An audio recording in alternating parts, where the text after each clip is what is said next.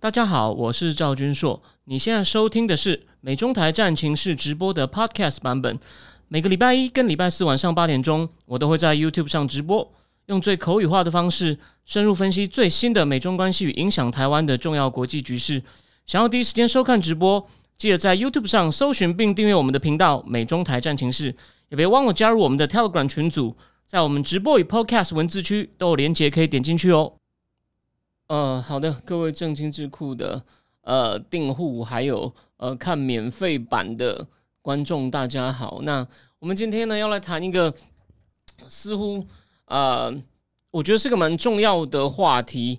呃，虽然说我觉得它可能跟热门的时事并没有直接的关系哦，但是在我们直接讲这个 这本探讨什么是习经济学，基本上把它层层剥开哦，一层一层去分析，而且呢。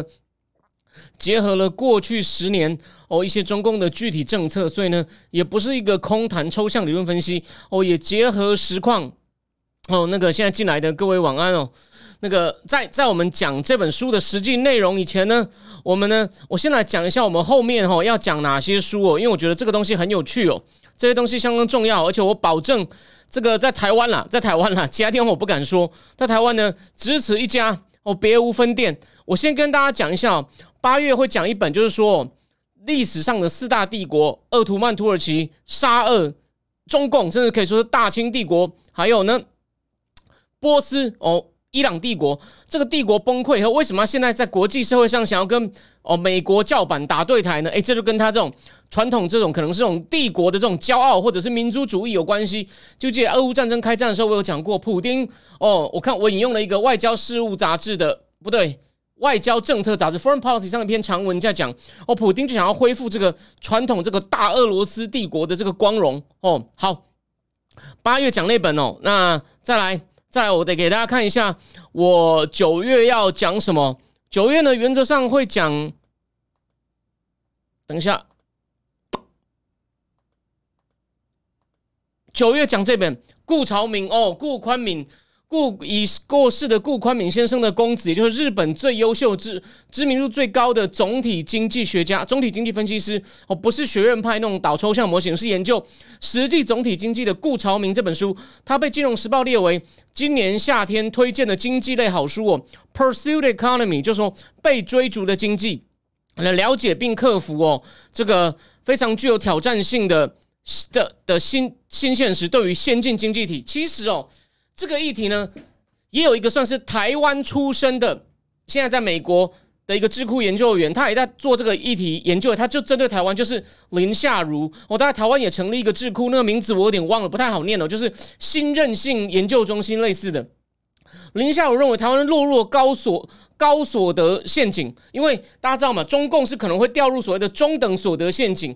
那台湾呢，其实早就突破了，而且不管是你从这种学术的讨论，或者是我自己，因为你也知道嘛，我现在又开始重新恢复出差了。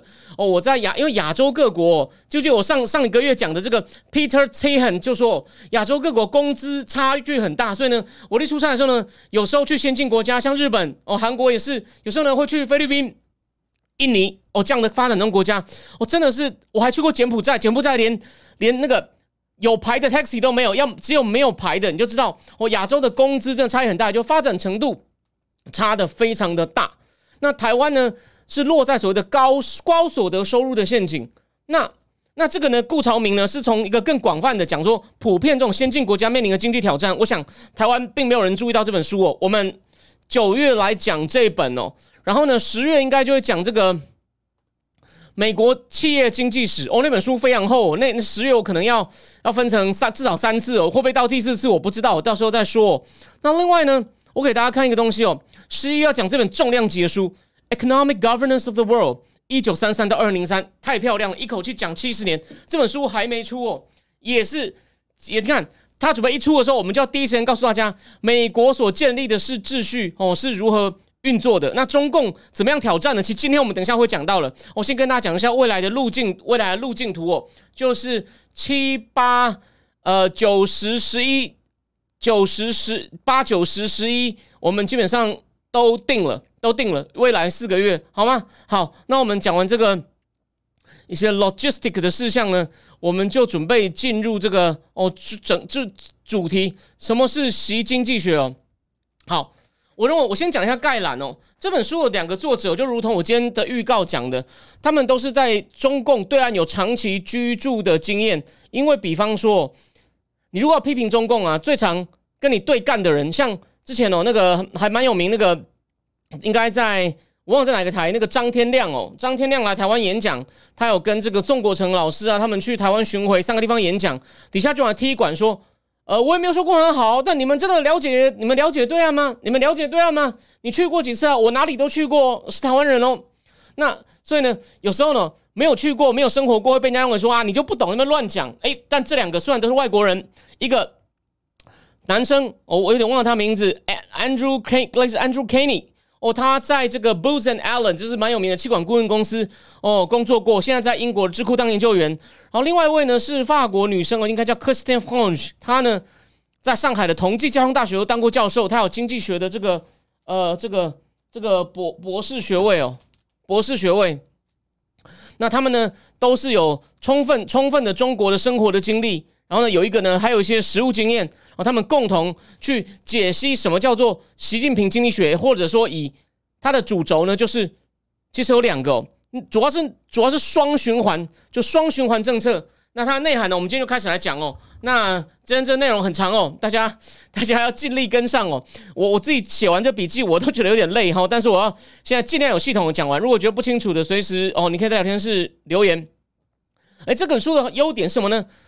它其实引用了大量习近平自己讲过的话，当然他这样做呢，背后也是有原因的，就是呢，他引用大量习近平自己讲的话来提醒你，我们呢去挖出这个习近平经济学的内涵。所以呢，这本书的算是一开始哦，他就举例，二零二零年五月十四，在政治局常委会上呢，哦，习近平就说呢，所以双循环是一个互利，就是内外循环互利的新发展计划，a new development program，哦，要透过这个国内国际的这个双循环。哦，来做到了互利发展。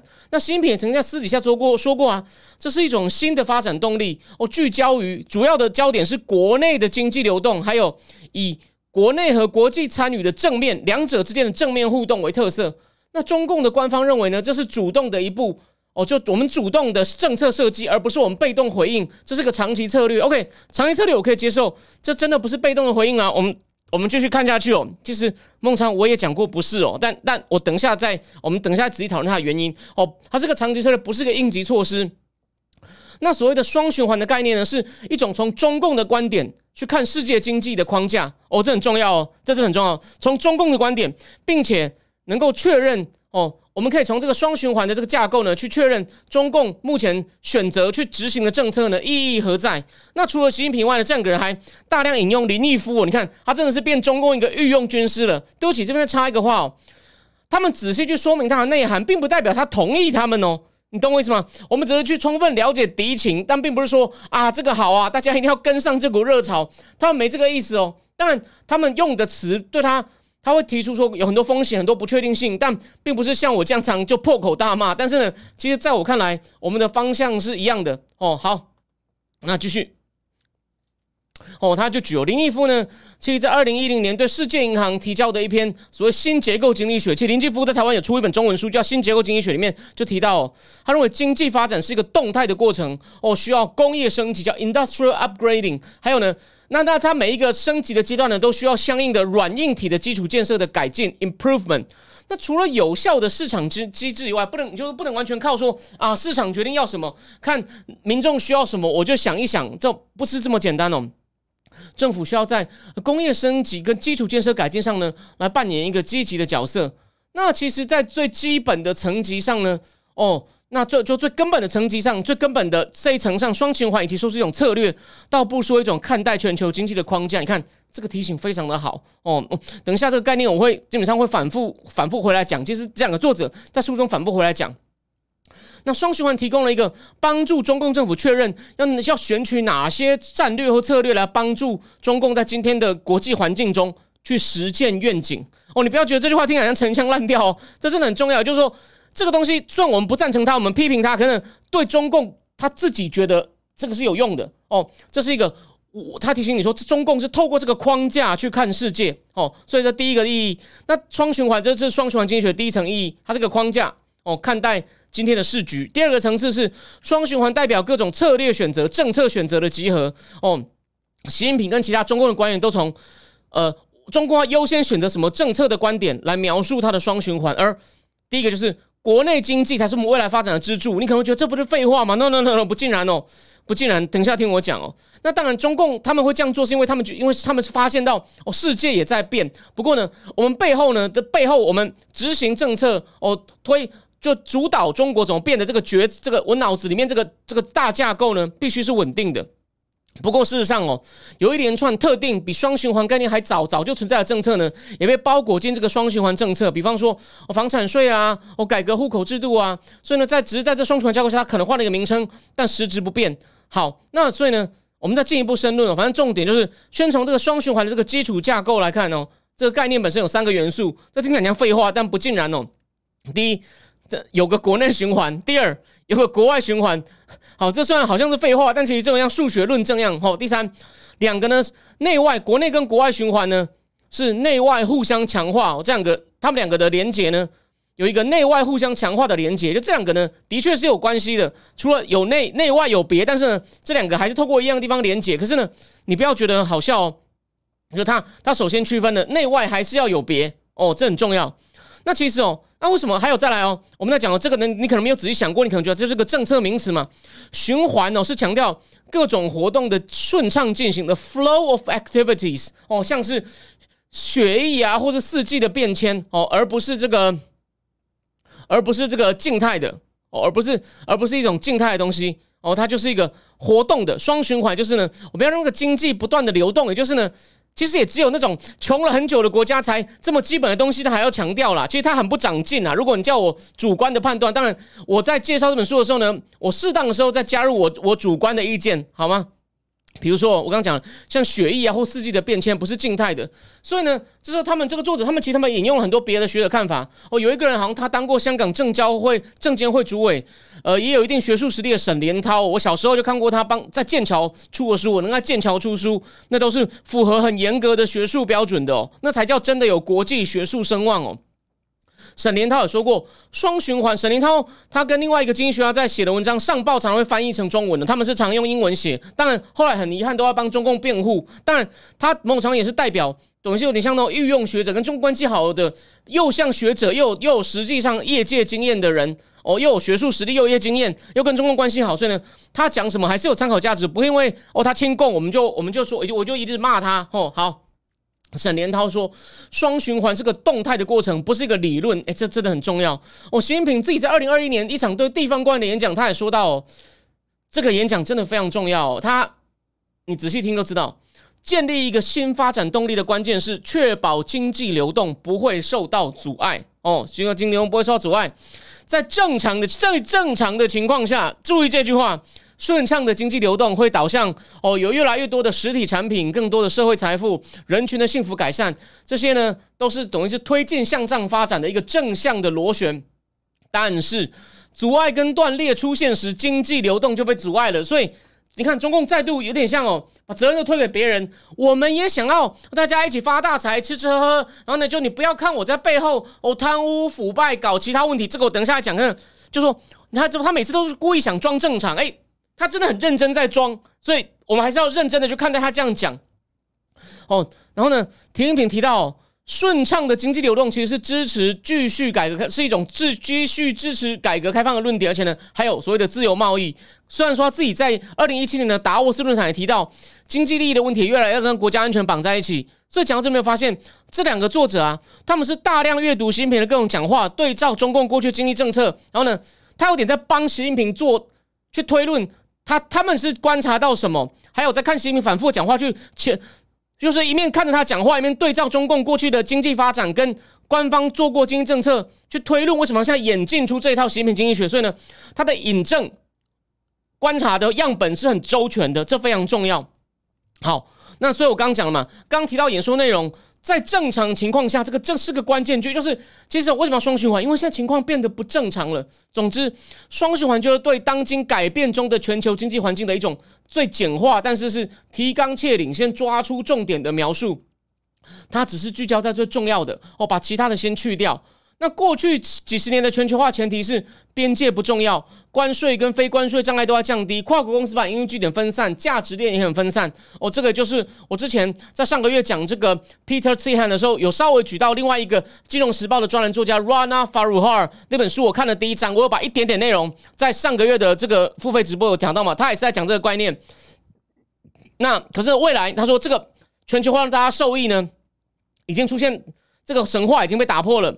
基于很多理由，哦，这个新的全球化要经过一番重整，这个我我可能还不一定有时间写。如果你真的很想知道，你再来跟我讲，我再想办法把 Rana Farhar 认为全球化会演进的方向跟这个 Peter t h a n 哪里不一样，我会告诉各位。Peter t h a n 我已经上了一篇哦，我会在我会在上一篇哦，会融入这个中共现在出稀土限制，稀土限制到底会不会影响呢？Peter t h a n 的架构可以回答这个问题哦，给我一点时间，应该下礼拜会上。好，继续。那可是呢，这个双循环对世界的描绘呢，就刚刚我刚刚讲的那个以前的全球化很不同哦。第一就是他强调内外的确内外有别哦，内外的确有别哦，而且呢也应该要分，不但内外有别，我们也应该的确要分别对待。但是呢，内外的连接也很重要。可是呢，内外连接要如何维持，必须经过设计、形塑跟管理。也就是呢，我们没有要关门，但是呢。但是我们要第一，我们要聚焦在国内，然后呢，我们不排斥跟外面发生连接，但是要怎么连接？哦，要以国内哦为优先。你可能想，这不是废话吗？哎，其实不是这样子的。那继续听我讲。那要确保正面的连接，哈，就说要确保正面的连接是以在能够让我们国家获利的目的下，能让中国获利的目的下呢，来做出一些正确选择，并避免负面影响带来的成本。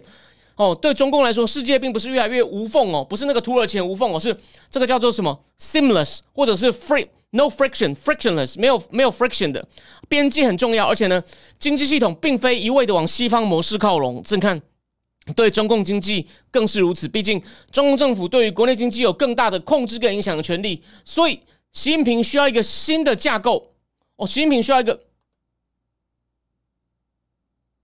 习近平需要一个新的架构来合理化它的经济治理。那双循环呢？最基本的面向呢？所以呢，就是双循环，就是呢，我们的经济呢以国内为主，然后呢，但国内之外的世界呢，我们可以有一定的连接，但这个连接呢，就我们也要控制住哦。然后呢，对我们有利，我们才愿意建立连接；不好的连接要避免。然后再来，这是大架构。哦那再来要怎么做？从这边呢？从这个基本的框架衍生出 strategy，strategy 策略，就是你为了达到某个目标，哦，所要做出的这个选择。哦，那目前呢，在经济地图或者我们的我们的框架已经把经济分成内外之下呢，中共或者所有国家领导者都要回答下面这四个问题：第一，内循环，什么样的商业后经济环境最能够支持中共未来的经济发展？第二，在内外之间哪一个提供中共较大？的发展潜力，还有要把焦点多放在哪一个循环？第三，外循环，中共想要在世界经济里面扮演的角色是什么？第四，要如何还有基于什么目的来把内外之间建立是来建立这个连接？这就是所谓的具体的策略。好，再来看他们还是他们的老招，继续在二零二零年八月的一场演讲，习近平说要建立一个发展新典范，把内循环当做支柱，他英文是用 mainstay，还有呢，让内外两个循环互相强化彼此。好，重点来了。你我刚刚不是讲了吗？你一定你不要觉得说这是废话，中小东卖一软话就懂。这跟过去中共改革开放的概念是很不一样的。当然，在改革开放时期呢，邓邓小平一直说要开放嘛，要融入世界经济嘛。哎，现在不是，现在是我们要以我们国内自己家为重。当然，其实，在中邓小平所提倡的改革开放时期，内循环也没忽视，也没有被忽视。事实上，国内的改革哦，在国内进行的改革才是生产力跟所得增加的来源。不过，国内的改革让中共。跟西方接轨，加速融入世界的经济体系，这是没有错的。而现在呢，习近平是把需要聚焦于国内的循环哦，跟过去的这种两头在外打进打出做出对比，什么意思？什么叫两头在外？从国外进口原料，组装生产好，再把产品出口出去。你看，所以呢，过去是中共，你看，虽然说是国内的改革哦，造占。让生产力跟所得增加，可是改革的方向呢是朝外，哦，拥抱世界，有没有？两头在外，这出口有一阵子曾经占了这个。这边举个例子哦，我我有一部分的内容，我我我这天没有仔细讲，但我要引用那张我今天没有讲内容的数据哦。